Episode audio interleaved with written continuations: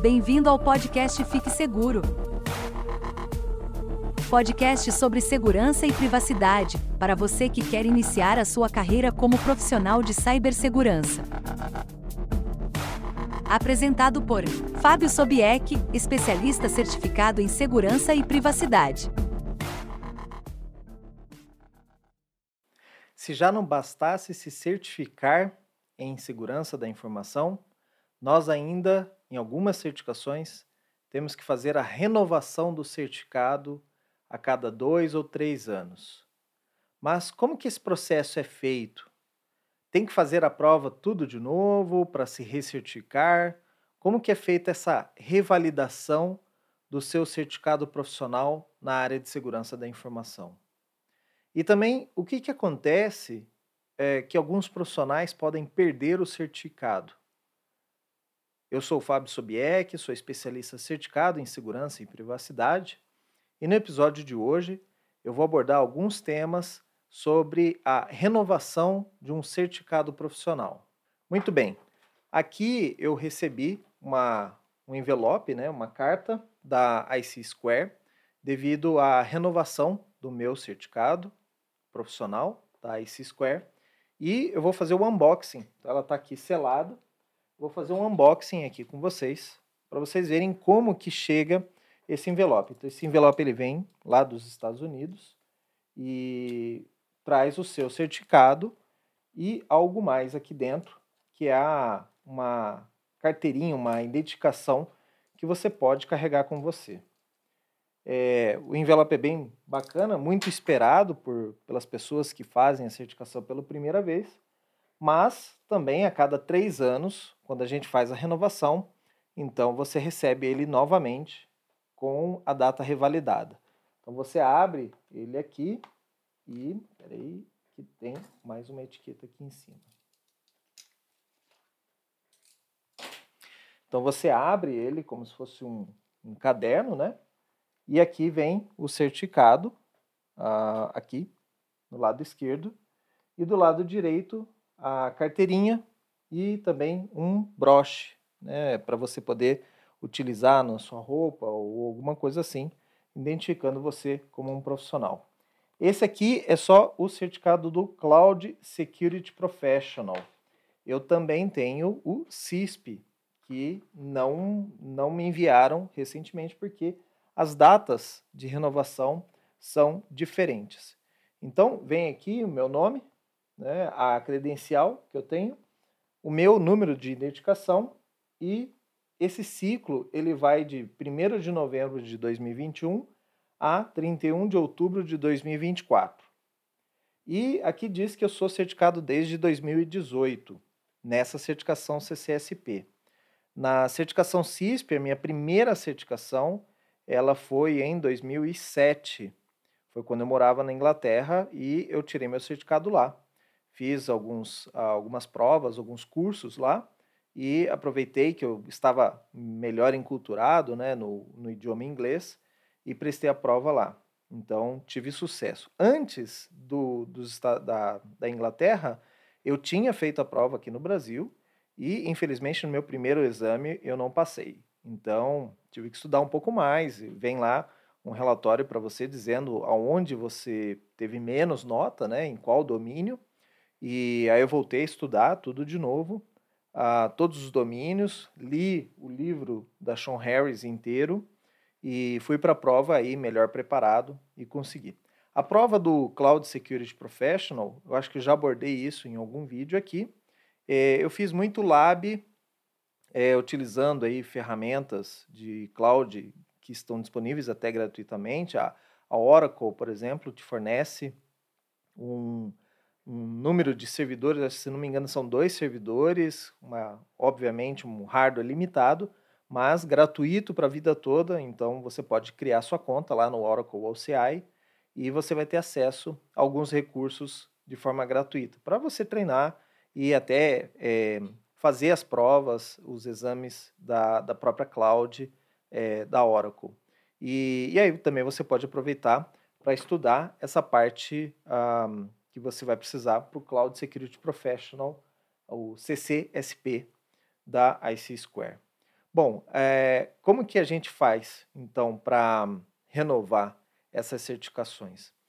Como eu expliquei, eu tenho duas datas, dois ciclos que são distintos, um do CISP e outro do CCSP. Então, a IC Square, ela determinou que a cada três anos eu tenho que renovar a minha certificação. Mas, no primeiro, no segundo e no terceiro ano, eu tenho que enviar algumas, algumas informações relacionadas ao meu estudo continuado. Né? Eu vou abordar isso um pouquinho mais. Então, cada prova de certificação, cada empresa determina o seu ciclo. Né? E, por exemplo, a outra certificação que eu tenho é da Isaac, eu também recebi um envelope com a, a minha carteirinha e o meu diploma. E eu também é, tenho um ciclo de três anos para renovar a minha certificação de privacidade. Né? Então, cada empresa submete ou cada empresa estabelece o, os seus critérios de renovação. E aí, toda vez que você, antes de você se preparar para uma certificação e decidir, eu quero ter essa certificação, é interessante você consultar, se informar, saber os custos que tem depois, porque tem. Uh, eu, por exemplo, fiquei surpreso com o custo da Isaac, eu acho ele um valor extremamente alto mas uh, é uma certificação que para mim ainda está valendo a pena, né? E aí depois a gente vai falar um pouco sobre como é o caso do profissional quando ele perde a certificação. Bom, esse processo de recertificação, então, é, tem algumas empresas que não estipulam um prazo para você renovar. Ou seja, uma vez que você tirou aquele certificado, você está certificado por resto da vida. Entre elas, por exemplo, eu tenho a certificação CCSK de Cloud Security também, só que da empresa CSA, Cloud Security Alliance. Essa organização, ela não estipula um prazo de validade para a recertificação e não estipula um prazo de validade para a sua certificação. Então, você, uma vez que você se certificou, você está para o resto da vida certificado. O que eles fazem, e aí é diferente né, do da Square, eles criam uma nova versão da prova. Então, por exemplo, eu sou certificado de CCSK versão 3. E hoje, se você for fazer a prova do CCSK, ela já está na versão 4. Pode ser que daqui a um tempo esteja na versão 5. Então, a, quando eu vou especificar o meu certificado, eu coloco CCSK versão 3. Porque dependendo se o cliente quiser que eu me certifique na versão 4, aí sim eu tenho que me resubmeter a um novo exame com novos uh, conteúdos, uma emenda diferenciada, eu tenho que fazer a prova de novo. É, outra prova também que não tem uh, prazo de validade, mas tem versão, é a minha prova do CLE, o Cloud, é, o Certified Linux Engineer, que é da SUSE. Então eu sou certificado SUSE porque eu trabalhei na Novel, então aproveitei é, que eu tinha acesso aos livros, aos materiais de estudo, fiz a, toda a certificação para engenheiro Linux certificado.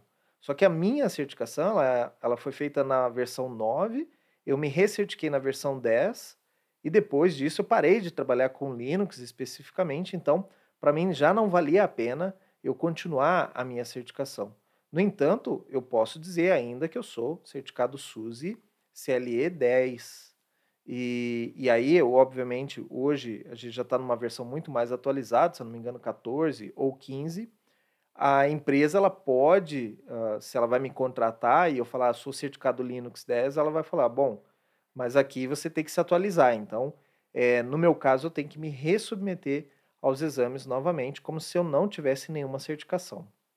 Então, cada certificação tem o seu método, cada certificação tem a sua forma é a empresa que mantém a certificação, é que define né, esses prazos de validade e os métodos de recertificação. Né? É, normalmente, para a recertificação, principalmente as certificações profissionais, que não são vinculadas a um produto específico, a um fabricante específico, como a IC Square, ISACA, a PMI, PMI, que é de gerência de projetos. Então, essas certificações, elas pedem que todos os anos você reporte a eles um número específico de horas de atualização profissional, chamado de CPE, Continuing Professional Education. Então, se você já participou de alguma palestra ou já participou, viu algum anúncio de curso e viu lá, esse curso te dá 35 CPS, esse curso vai te dar 40 CPS. Isso significa o seguinte, que esse curso que você vai fazer, ele tem uma carga horária de 35 horas e cada uma hora equivale a um CPE. Então, eu sou obrigado a reportar todos os anos para a IC Square um mínimo de 20 horas por ano. Mas ao longo dos três anos da minha certificação, eu tenho que ter completado 120 horas. Bom, se eu reportar 20 horas durante três anos, vão dar 60 horas ao final dos três anos. Isso não é suficiente. Então, o mínimo são 20 horas. Mas o ideal é que você reporte mais horas, né? Tem que ser o total de 120 dividido por três anos, então 40 horas por ano, ah, que seria o ideal para você manter a sua certificação. Por que, que eles fazem o mínimo de 20 e não tem máximo, tá? Se eu quiser fazer as 120 horas no primeiro ano, eu posso fazer, embora não seja recomendado. Por quê?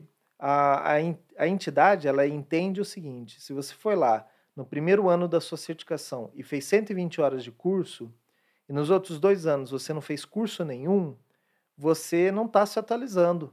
Por quê? Porque depois de dois anos, um ano, aquilo que você aprendeu ele já tem algo mais novo, um produto mais novo, uma tecnologia mais nova.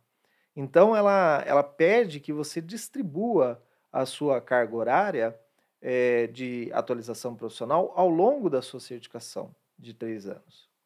Quando você acumula duas certificações, que é o meu caso, eu tenho que reportar 120 horas do CISP e eu tenho que reportar mais, se eu não me engano, 90 horas do CCSP. E como são conteúdos diferentes, o CISP é voltado à segurança em geral e o CCSP segurança de cloud, quando eu participo de uma palestra ou eu assisto algum treinamento que tem a ver com cloud, eu prefiro jogar essas horas como CPS da minha certificação Cloud Security Professional do que jogar isso tudo como CISP. É, por quê? Porque do CISP é mais fácil eu arrumar materiais, é mais fácil eu me recertificar através de é, leitura de revistas. Você tem várias maneiras de reportar essas CPS. Por exemplo, o capítulo São Paulo da IC Square, que se reúne todos os meses, é, você assistindo à reunião do capítulo, lá vai ter uma palestra e a reunião normalmente dura duas horas. Então, o próprio capítulo reporta para esse Square duas horas de CPS ou dois CPS a cada reunião.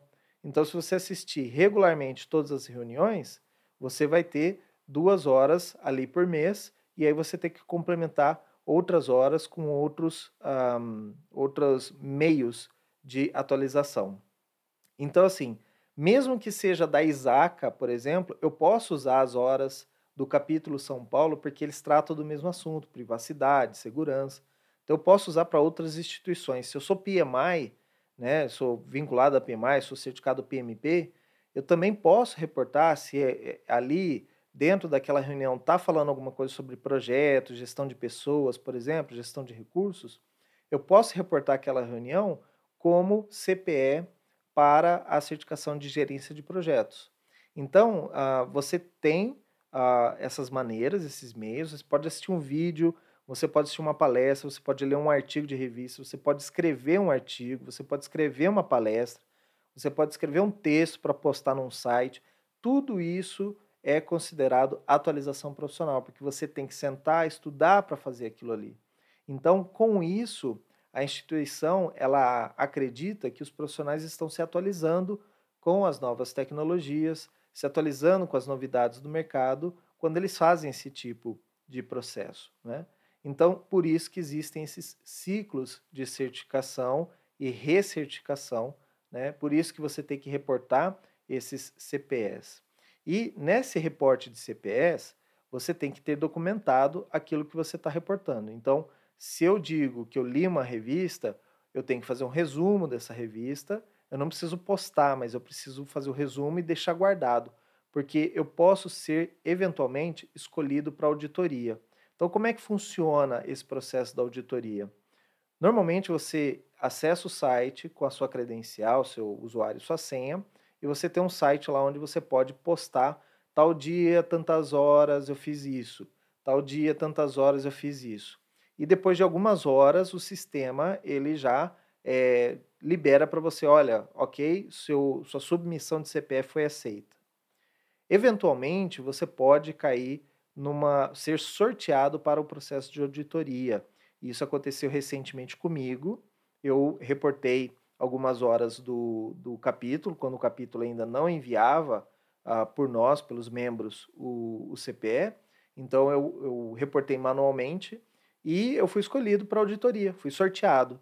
Então eles me pediram algum documento que comprovasse que eu estivesse né, naquela reunião. Então o próprio capítulo emitiu um documento, tem um formulário específico dizendo o Fábio esteve na reunião tal dia, tal hora, né, reportando dois CPS.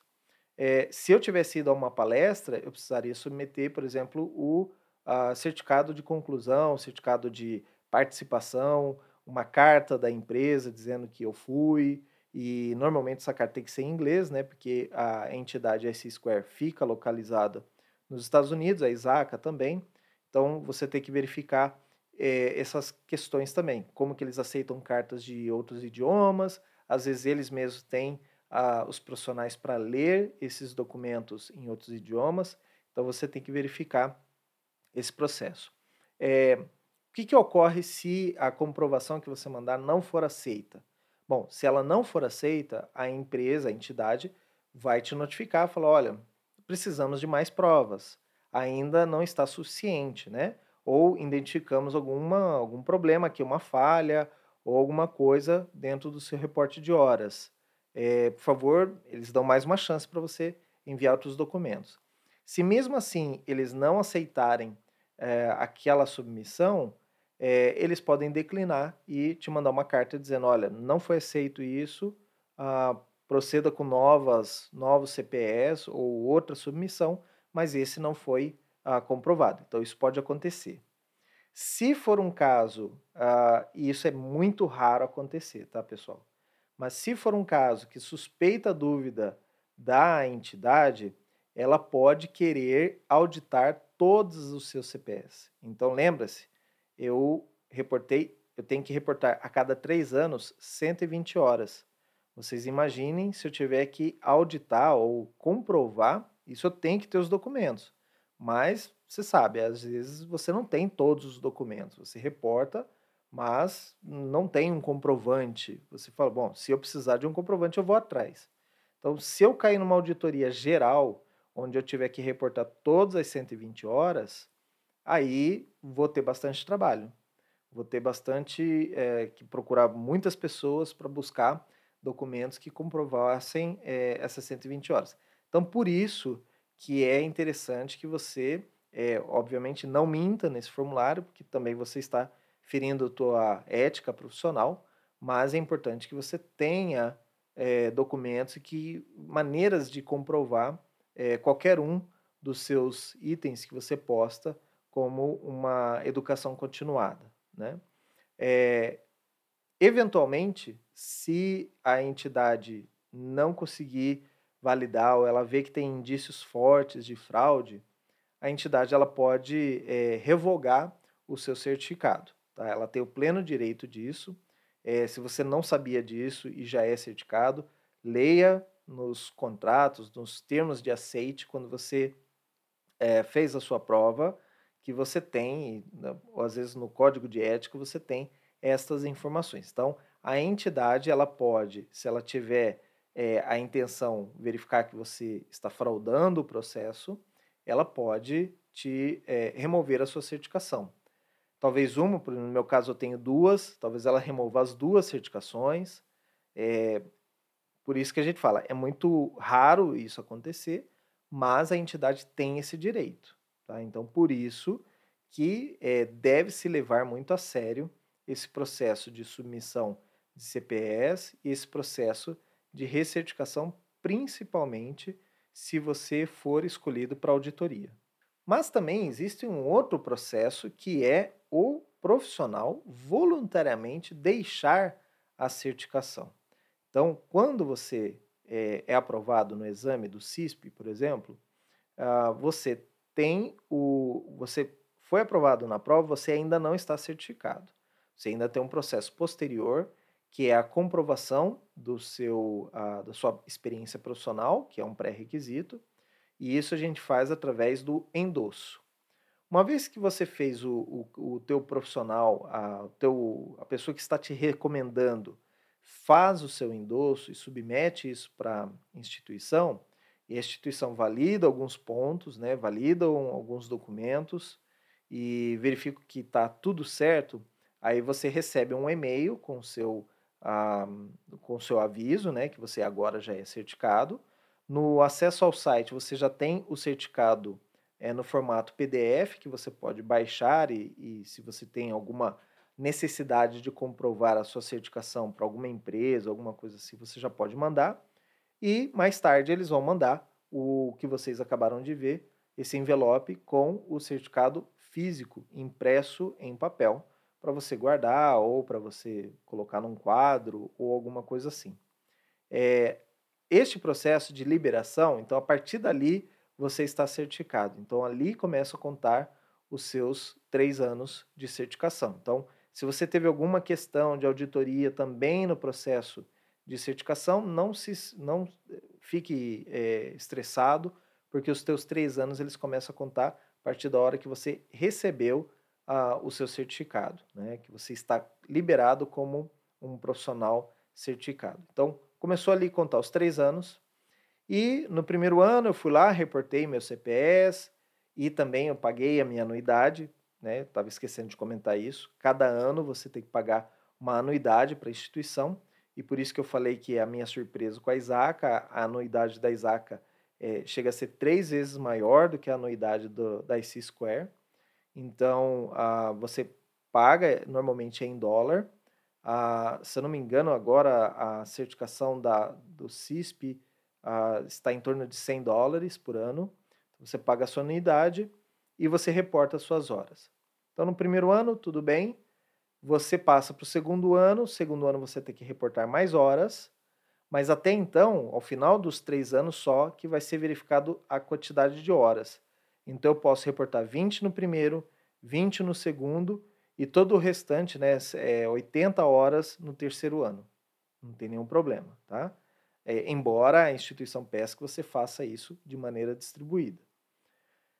Mas a questão da anuidade você tem que pagar todos os anos. Se você já deixar de pagar a sua anuidade no primeiro ou no segundo ano, você corre o risco de perder o seu certificado através da instituição. A instituição vai te falar para você: olha, você já não é mais certificado porque você não pagou a sua anuidade.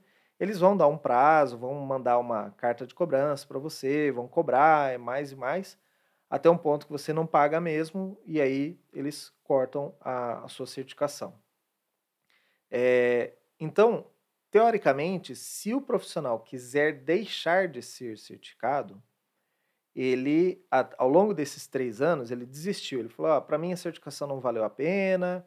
E ele simplesmente ele pode parar de usar o termo, né, CISP, ou ele parar de usar o certificado dele é, nada impede ele de deixar a certificação.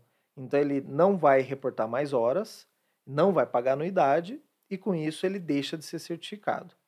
Até o final dos três anos da sua certificação, mesmo porque isso está impresso no certificado, é, ele teoricamente ele pode dizer que ele ainda é certificado, porque pode ser que lá no último mês dos três anos ele se arrependa e fale não, eu vou colocar aqui todas as minhas horas, porque você vai fazendo cursos, não é, né? Não é algo que você faz exclusivamente para o CISP. Você vai usando os cursos que você vai uh, fazendo na sua empresa ou cursos online, é, e depois você pode reportar isso tudo como uh, CPS e pagar a sua anuidade ao final, tá? Fazer um acordo com a empresa e continuar certificado.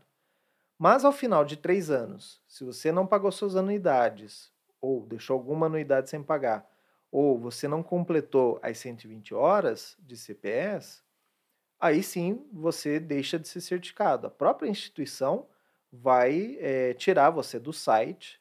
É, quando você, por exemplo, consulta lá na IC Square com o meu número do meu certificado, e você busca lá no site, ele te diz se o FAB está ativo ou inativo.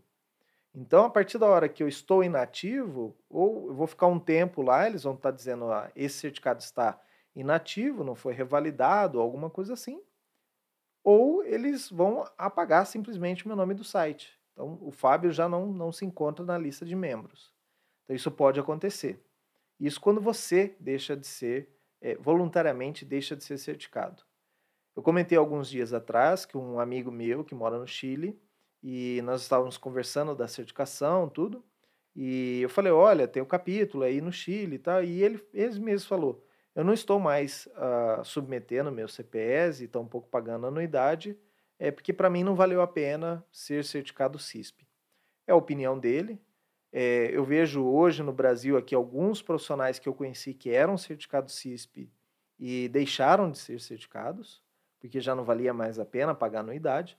E, assim, eu sou um eterno defensor da certificação, eu gosto de usar a minha certificação, gosto de ser certificado e ainda acredito que vale a pena em termos de carreira profissional, em termos de é, comprovação de autoridade para clientes, para parceiros de negócio e tudo mais, é um bom recurso a se é, utilizar. Então eu continuo pagando as minhas anuidades e mandando os meus CPS, porque eu não quero perder minha certificação. Né? Mas ainda você pode, então, a qualquer momento, deixar voluntariamente de ser certificado. Né? É, e depois dos três anos, você deixou de ser certificado, mas você se arrependeu, você voltou à área de trabalho de segurança tal. Posso me certificar de novo? Pode. Você não tem nenhuma restrição, sabe? Então você pode, só que, obviamente, você vai ter que prestar a prova novamente, passar no exame e fazer o endosso, tudo como se fosse a primeira vez. Ok? Talvez, eu não sei, eu não, nunca vi um profissional que foi certificado e deixou e voltou a ser certificado, mas eu acredito que permaneça com o mesmo número de antes, porque o cadastro dentro do site da IC Square, não sei outras certificações, mas ele é único. Então, você deixou de ser certificado, voltou a ser certificado, você vai utilizar a mesma numeração, o mesmo ID que você utilizava antes, muito provavelmente. É, e você pode se certificar novamente. Agora, se você foi, uh, teoricamente, expulso da entidade por fraude, ou porque não seguiu o, o, o, código de ética, ou por algum problema né? É, talvez a instituição ela se negue a deixar você fazer uma nova prova. Ela não te quer mais como membro daquela organização, porque a, a empresa ela tem que prezar pela boa conduta dos profissionais, né? Uh, e, e, porque o mercado está olhando para isso. Então, se o mercado vê que tem profissionais envolvidos em fraudes, envolvidos em fraudes contra a própria instituição, nos CPS e tudo mais, e a instituição não faz nada, ela começa a cair em descrédito. Em descrédito pelos próprios profissionais. Eu, como membro, não vou gostar de participar de uma entidade que não faz, uh, não age com justiça, né? Uh, em cima de profissionais ruins. E o próprio mercado já vai uh, condenar a minha certificação. Ah, eu sou certificado CISP. Ah, grande coisa, lá tem muita fraude. Então, eles, o próprio mercado vai deixar de aceitar a certificação CISP como uma certificação válida na área de segurança. Então, por isso que a instituição ela tem que cuidar muito dessa conduta, né? E por isso que eles estabelecem aí um código de ética. Então, toda prova, antes de você decidir se certificar, então eu escolhi me certificar. Eu decidi a minha certificação, eu estou planejando, por exemplo, a OCSP, e antes de me certificar, eu tenho que visitar o site da instituição, ver como que é o exame, como que é a prova, o que, que é exigido, se tem pré-requisitos, mas também verificar se tem anuidade depois, verificar se eu tenho que apresentar os CPS, né, de continuidade educacional, se eu tenho que me recertificar a cada ciclo de ano, uh, se são dois anos, três anos, como que é isso, se a prova tem validade, se a prova é, ela muda de versão e aí eu tenho que me recertificar na nova versão.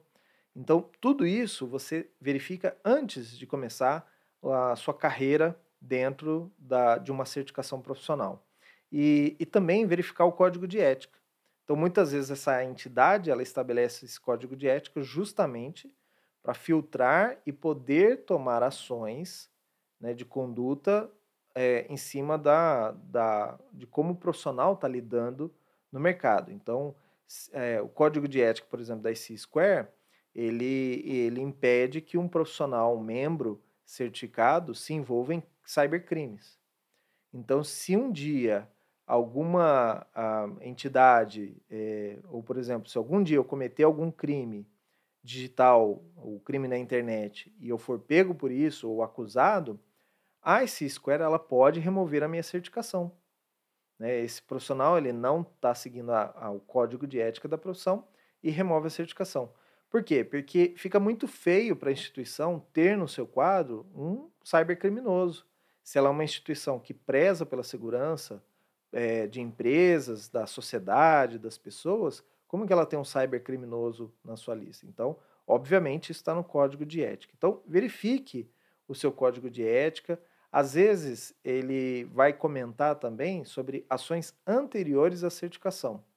Então, por exemplo, se algum dia eu fui acusado, processado e condenado pela justiça, é, a certificação CISP, por exemplo, ela diz que eu posso ter problemas. Né? Então, se eu tenho algum histórico, mesmo que eu já fui para prisão, já paguei, não é nada a ver com crime digital, eles podem é, talvez não me aceitar como um membro da instituição. Então, verifique antes o código de ética para saber se é, está dentro dos conformes, né? Se você pode e quer seguir aquele código, né?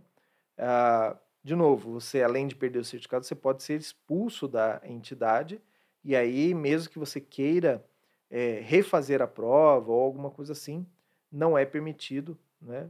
Para a, aquela instituição. Você pode tentar para outras instituições, eles não não trocam informações entre si, mas se for uma outra instituição que tiver outro código de ética, então você pode é, fazer a sua prova ou tentar a sua carreira em outra certificação. Então, mais uma vez, espero ter ajudado você com esse tema, falando sobre certificações profissionais, sobre esse ciclo de renovação. É, espero ter trazido informações novas aqui para você.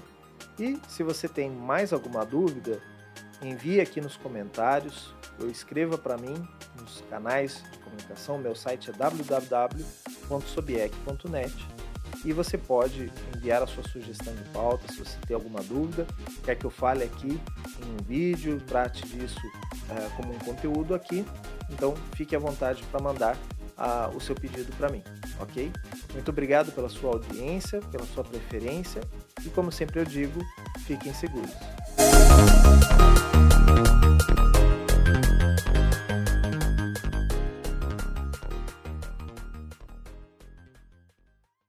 Você ouviu o podcast Fique Seguro, apresentado por Fábio Sobieck.